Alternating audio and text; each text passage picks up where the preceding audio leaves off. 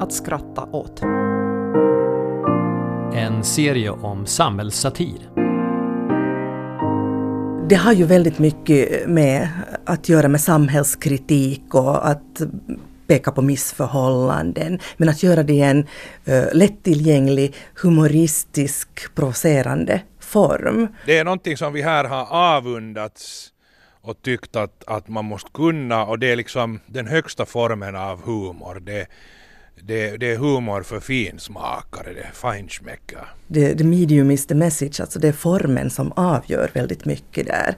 Eh, vem tar till sig gnällig kritik? Här får du liksom lite tankemotstånd för du ska knäcka koden. Det är en liten utmaning med satiren. Säga någonting men peka åt ett annat håll samtidigt.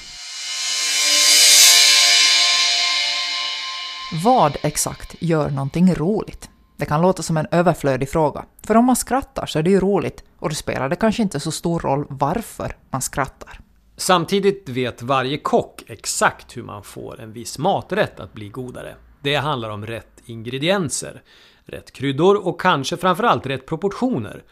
Skillnaden mellan en lyckad bouillabaisse exempelvis och en misslyckad sådan kan hänga på mycket små detaljer. Men hur är det då med humor och specifikt satir? Går det på något sätt att bena ut hur man bäst konstruerar ett skämt? Den grekiske satirikern Aristofanes, ibland kallad satirens fader, använde, som så många andra på den tiden, parabaser i sina satiriska pjäser. Det var när kören på scenen vände sig direkt till publiken och talade till dem om saker som inte hade med själva pjäsen att göra. Man bröt den så kallade fjärde väggen, så som till exempel Woody Allen ofta gör i sina filmer. Ett sätt att leka med formen för berättandet.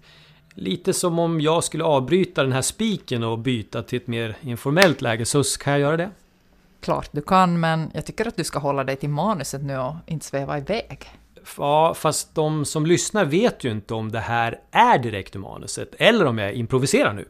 Mm, nej, i och för sig, men jag tror att de förstår poängen. Du bröt den förutbestämda formen, lyssnarkontraktet, och påminde publiken om att du läser ur ett manus. Oh, fortsätt att göra det nu, så att vi kommer vidare. Okej, vi fortsätter. Vi pratar alltså om satirens anatomi och att sådana som Aristofanes redan för flera tusen år sedan experimenterade med just formen för framförandet. Något som komiker och satiriker slipar på än idag. Till exempel Stan Sanila och André Wikström. Om man, om man talar om satir så måste man ha alltså starka åsikter. Eh, Finland har varit ganska sådär homogent, även fast vi då har haft olika partier här från eh, olika, så att säga, men ideologierna är ändå inte så jättelångt ifrån varandra, så det är jättesvårt tycker jag att vara, göra satir. Det är jättelätt att vara ironisk. Det är, jätte, det här är ett bra land att vara ironisk i. Eh, men att hålla på med satir är lite svårare. Men ironi per definition är väl inte kul? Jag tycker att ironi kan vara ganska kul. Cool. det är ju ett, ett, sätt att belysa någonting, att man säger exakt liksom det motsatta vad man tycker. Eh, det är ett bra sätt att ta fram någonting, att eh, folk hajar till och inser att ah, han, han var ironisk, han menar inte. Stan, du har sagt något intressant. Du har sagt att humorns uppgift är att bygga murar och vara exkluderande. Och det låter ju tvärt vad man förväntar sig att någon skulle svara på den frågan. Kan du utveckla det där? Ja, alltså det är just vackert att säga sådär att, att humorn raserar gränser och humorn förenar människor och så här. Men det är alltså tvärtom. Humorns uppgift är uttryckligen att bygga upp gränser mot de andra. Det vill säga de som inte ingår i den situation där humorn finns. Alltså alla skämt bygger på, all humor bygger på att saker och ting inte är som de borde vara. Men de är, så som de inte är, är inte på riktigt. Det är egentligen inte så. Det vill säga, eh, vi tar ett 50-pennisskämt. men alltså att varför äter du plåster? Jag har magsår. Så det skämtet baseras på att det finns någon stackare som tror att man ska äta plåster när man har magsår. Och vi som hör det här, jag som berättar och den som hör det och tänker haha så tassigt. Det, vi skrattar åt den här idioten som tror att man ska äta plåster mot magsår. Det är det det handlar om. Alltså att, att skapa en gruppstämning, en vi-stämning. Så visst kan den rasera gränser mellan människor som befinner sig i samma utrymme, i samma åhörarsituation, vare sig det är via radio eller TV eller internet eller någonting sånt. Men det handlar ändå om eh, i, i grund och botten om de som är utanför. Tänk att den här inte har förstått det här men vi förstår det och så kommer det här skrattet som ett kvitto, som en bekräftelse på vi alla håller med i samma ögonblick. Det är det som det handlar om. Därför känner man sig alltid exkluderad när det är en grupp som står någonstans och skrattar på en fest eller någonting. För man, man vill höra till det. Det handlar om att liksom, vad, vad, vad var det ni snackade om? Var, vad, var, det, var det premiärminister, vad, vad, vad, statsminister, vad var det ni liksom, eller, eller äh, människor som sitter bakom en i bussen och fnittrar eller, eller vad som helst. Alltså att, att äh, skrattet hör, binder ihop gruppen mot alla andra. Det är det som är idén med skrattet. Ja, formen för ett skämt eller ett satiriskt inlägg är alltså viktigt. Det har människan vetat sedan långt tillbaka. Och ibland finns det en poäng i att överraska publiken med en varierad och oväntad form. Som alla vet, det är inte vad man säger, utan hur man säger det. Och ibland måste man som satiriker också fundera på vad som inte är satir, för att komma på vad som är roligt. Komikern Alfred Backa vet mer om det här. Satir är ju eh, humor som har lite eftertanke och avspeglar världen, eh, samhället i sig. Eh, alltså det är väl egentligen all sorts humor som, ja, där, där det finns en, en, en baktanke på något vis som säger så här fungerar världen. Eller liksom, det här fungerar inte i världen, det här borde vi fixa till på något sätt. Sen behöver man inte ha någon lösning på det, men man får i alla fall driva med det som man inte tycker att fungerar. Och då tycker jag att det definieras som satir. Sen är det mycket, jag skulle säga, att som inte är satir, men ja, det är, det är lättare att säga vad som inte är satir i och för sig. Vad är inte satir? Ja, men liksom om man... Att ta fasta på vad Donald Trump har twittrat fel. Att alla, alla skämt om det här KFF som har varit, det är ju inte satir egentligen, det är ju bara ett, ett, ett, eh, ett skämt som tas för långt. Och liksom, det, jag menar, det är ju som motsatsen till satir egentligen, för man missar den här viktiga, allt riktigt dumt han gör. Uh, och det här, jag tror det har blandats ihop väldigt mycket, det här att man liksom säger vad som är aktuellt och skojar vad som är aktuellt just nu och försöker lägga en liten humoristisk twist på det. Att det blir satir automatiskt, det tycker jag inte. Utan det måste finnas en, ett, ett, någon sorts engagemang i det, tycker jag. Apropå Trump, då måste jag fråga. Gör inte satirikerna det lite för lätt för sig med honom? Att de hakar upp sig på att han har konstig frisyr och sådär? Ja, han gör ju det lätt för dem också. Alltså det, det, det, de, de samarbetar ju på ett väldigt... Ja, men det, alltså just eh, om man fokuserar på hans frisyr eller att han är orange i ansiktet eller att han, han eh, är dålig på att yttra sig. Så då, då, då missar man ju så mycket eh, stora saker som kanske borde eh, diskuteras. Som, jag menar, av riktiga satiriker och inte de som bara är fokuserade på hans yttre.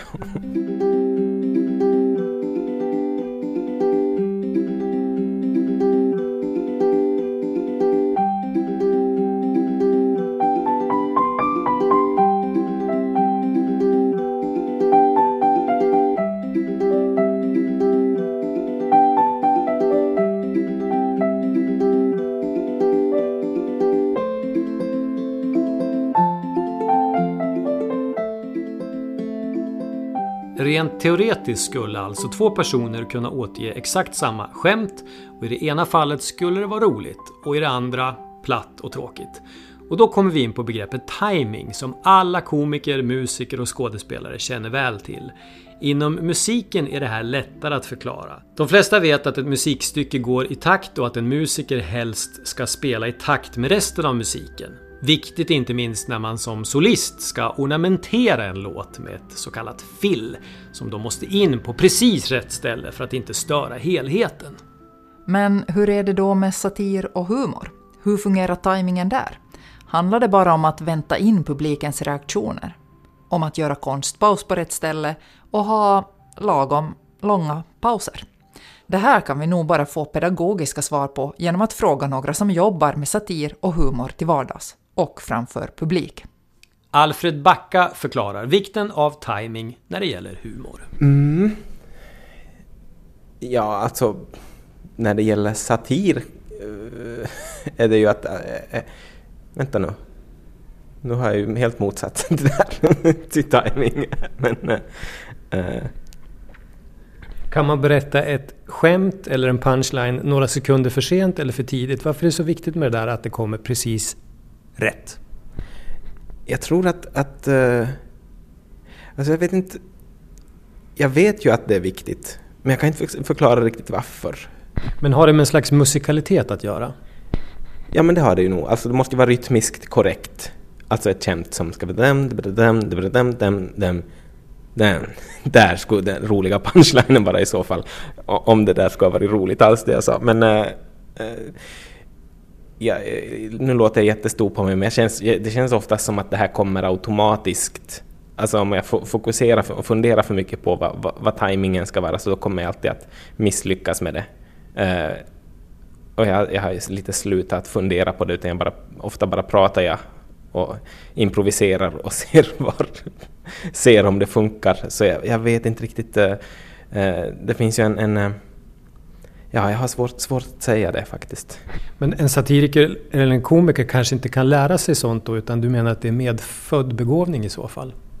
Ja, alltså jag tror det kommer av alltså trial and error på något sätt. Att man, man säger saker så pass många gånger och ingen skrattar att till sist inser man, vänta nu, om jag väntar ut det här lite till eh, så då kanske det kommer ett skratt där. Och jag är jättedålig på det här, jag har insett. Jag, jag, om jag står på scen så föredrar jag ibland att folk inte skrattar för att då får jag, då får jag lugn och ro att fundera ut vad jag ska säga därnäst då.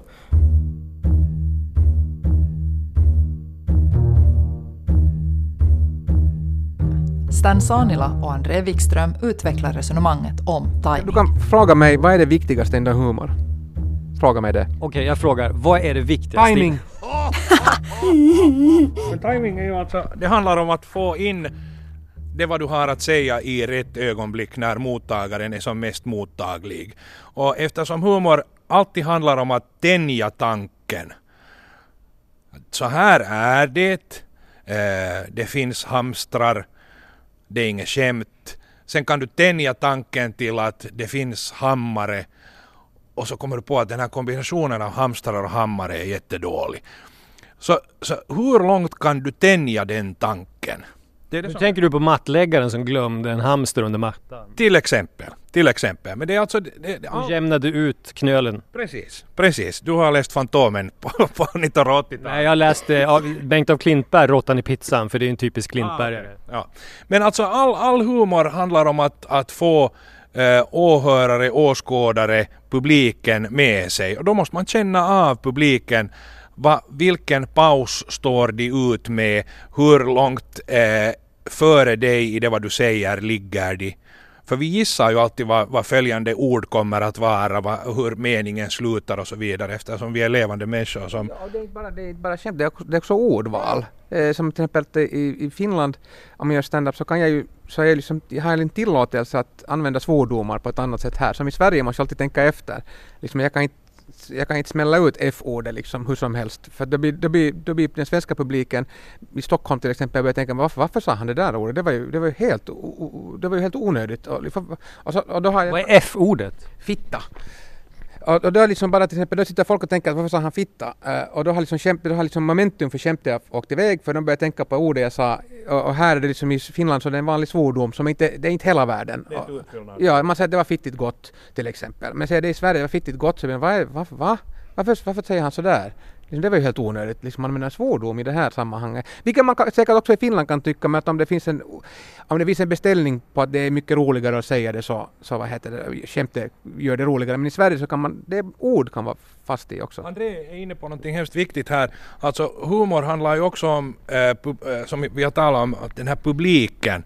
Och då är det viktigt att publiken inte känner sig osäkra med varandra heller. Det vill säga att, att, att om man säger fula ord på scenen så, så kanske då någon i publiken tycker att det är roligt för att han sa ett fult ord och det får man ju inte säga.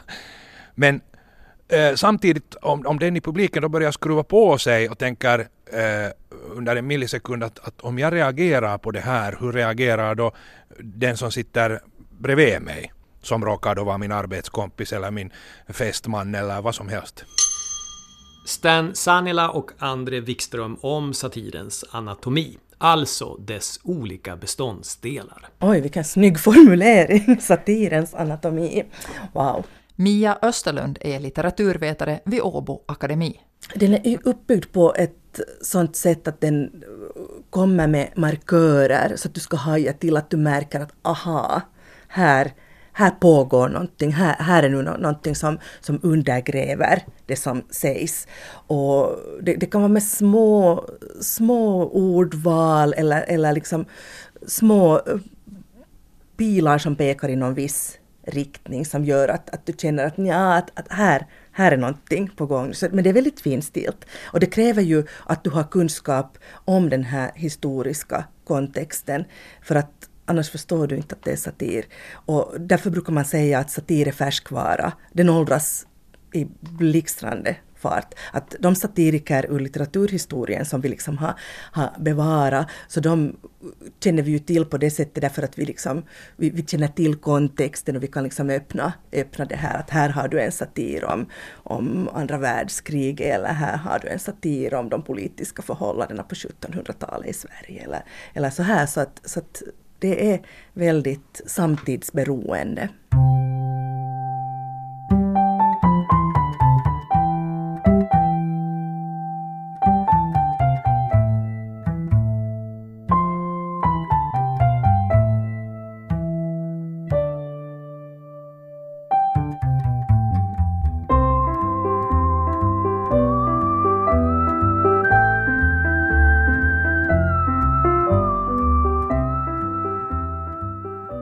Samtidskoll och timing alltså, viktiga komponenter för en humorist, liksom själva formen på framförandet.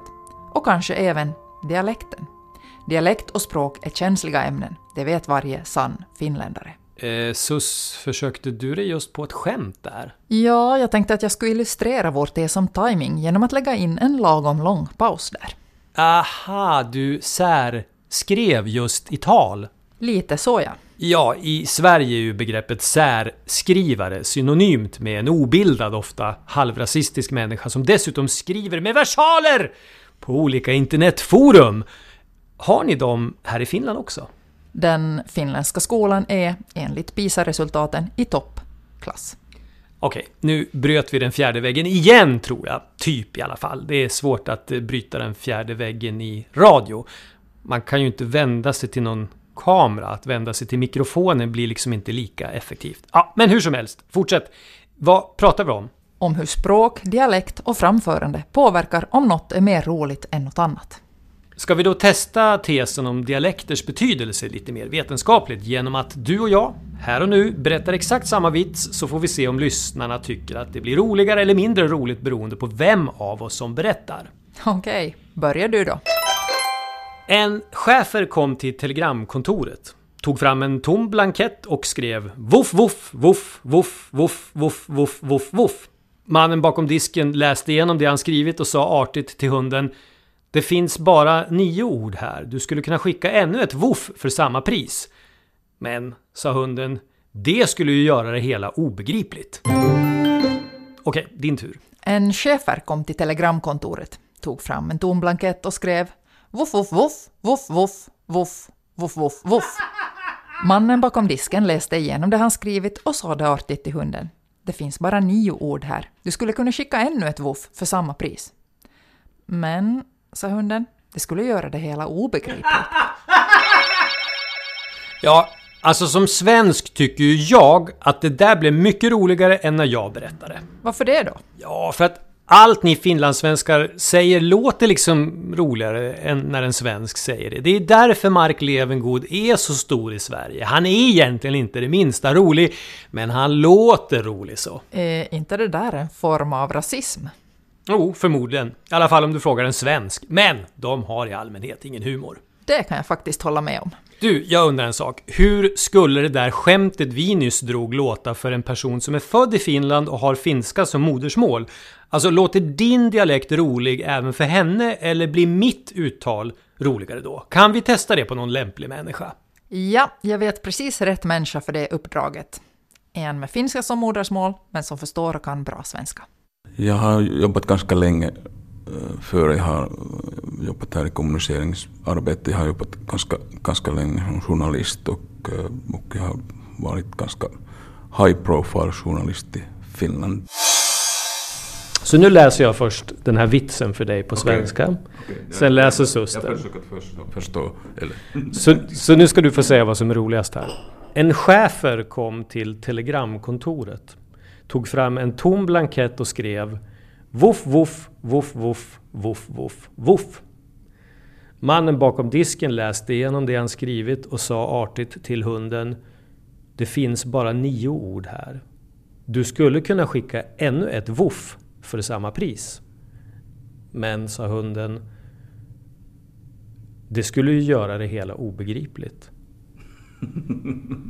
Det var lite roligt när jag läste det på svenska. Ja, det var bra. Nu ska Sus läsa den på finlandssvenska, ska vi se om det blir roligare då. En chefer kom till telegramkontoret, tog fram en tom blankett och skrev voff, voff, voff, voff, voff, voff, voff, voff, voff. Mannen bakom disken läste igenom det han skrivit och sa artigt till hunden. Det finns bara nio ord här. Du skulle kunna skicka ännu ett voff för samma pris. Men, sa hunden, det skulle göra det hela obegripligt. ja, jag tyckte mer om den där finlandssvenska fuff, fuff, fuff, fuff, det var ganska flytande. Är det roligare? Nej, men jag vet inte om det är roligare om det är flytande fuff, fuff, fuff. Nu blir jag förolämpad som svensk här. Var inte min dialekt roligare? Först var, först var roligare som vits, men den där, den där fuff var... Det var alltså Harry Saukkoma, kommunikationsexpert, som fick agera domare. Och var det där roligare nu då, Jens? Ja, jag vet inte. Det skulle vi egentligen ha frågat Harry, men, men jag personligen tyckte att det blev roligare. För ordningens skull, det var inget speciellt roligt skämt. Nej, det vi försöker få fram här, ifall någon undrar, är att satir och humor ofta bygger på ganska fina nyanser. Till och med något så banalt som uttalet av vissa ord, betoningen och tajmingen. Och pauserandet kan påverka hur ett skämt uppfattas. Vi låter en expert på ämnet exemplifiera, imitatören Kristoffer Strandberg. Ja, vad, vad vill du? Det här är riktigt typiskt journalister. Ställa frågor utan att vilja ha något vettigt svar egentligen. Nej. Min absolut första och kanske största imitation eh, det var ju eh, rikets eh, presidentti, Tarja. Och eller ja, för, förra presidentti, men samtidigt man måste komma ihåg att när man en gång har varit som president i Finland så är man alltid president. Och jag har ju varit två gånger så jag, jag är en sådan dubbelpresident. Ja. Har, har någon som hört av sig till dig någon gång och varit förbannad för att du imiterat dem? Nej, faktiskt inte. Inte ens, inte ens Jörn Donner. Och det, det, det gör Hur låter han? Ja, då är, är det en bra dag så låter jag så här och är det en dålig dag så låter jag så här. Förlåt. Det, det. Gud vad härligt elakt. Men, och det, det jag förstod på en, en, vår gemensamma bekant Jörn var så en föreställning där jag spelade honom och han hade frågat då sina vänner som var med att, att är jag faktiskt så där butter? Och alla hade svarat jo Jörn det är du.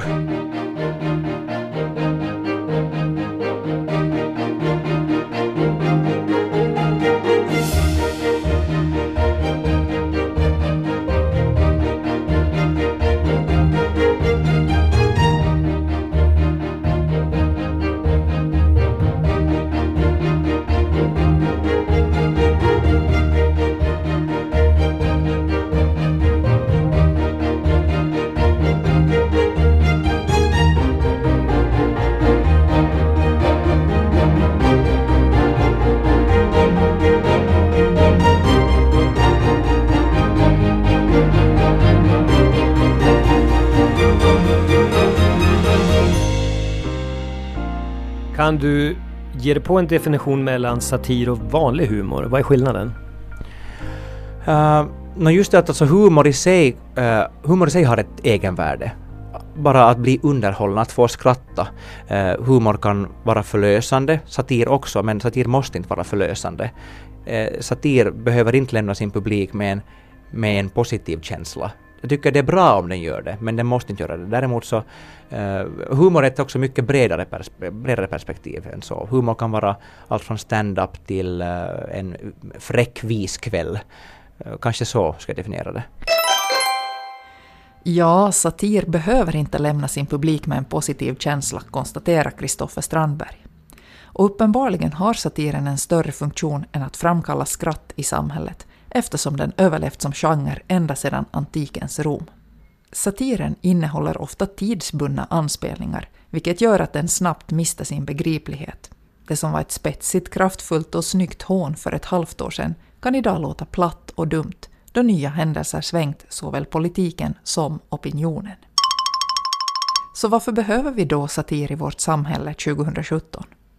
Anders Helenius, komiker och manusförfattare bland annat på satirprogrammet Noin Vikon Otiset får svara på det. Jag upplever att satirens uppgift är inte att... Um, det är inte att... Den ska inte vara normativ, eller den ska inte försöka ens vara normativ och berätta så här borde man göra istället. Utan det är mer att försöka bevisa att um, det, peka på, på fel eller peka på, på saker som är konstiga. Och sen är det andras uppgift, journalisters uppgift eller um, andra samhällsaktörers uppgift att se till att det blir någon förändring. Eller berätta vad man kan göra åt det. Eller berätta att satiren har fel. Det går inte att göra någonting åt det här, det bara är så här. Det du beskriver nu det är ju lite grann barnet i H.C. Andersens mm. eh, Kejsaren är naken-saga. Mm. Ja, ungefär. Det är det satirikerna, det är deras roll i det moderna samhället att peka ut om och när kejsaren är naken. Ja, kanske ganska långt det. Satiriker och komiker brukar ibland säga att man får driva med allt. Det är ett sånt där standardsvar. Mm. Eller de får frågan ibland, finns det något man inte får driva med? Och säger mm. de, nej man får driva med allt. Mm. Men är det verkligen sant? Jag brukar säga att det är sant, men man ska vara beredd att ta konsekvensen, man ska vara beredd att ta debatten efteråt. Det, är inte, en, eh, det är inte ett frikort där du kan säga att du sa så här och det var fel. Nej men jag är satiriker så jag får säga så vad jag vill. Ah, fuck you. Och så är det över. Utan de måste, om du trampar någon på tårna så ska du då vara beredd att säga att det var rätt åt dig att jag trampade på tårna eller förlåt att jag trampade på tårna. Men alternativet jag bara trampar dig på tårna och kommenterar det inte och springer undan, det finns inte.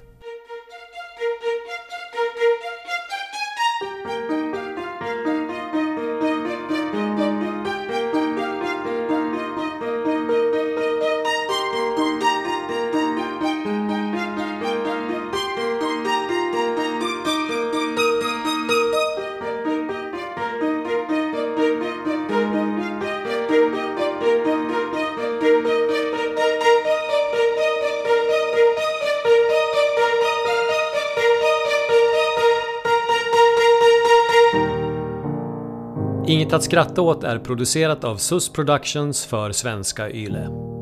Yles producent är Karin Götelid. Redaktörer är Jens Ganman och Susanne Skatta.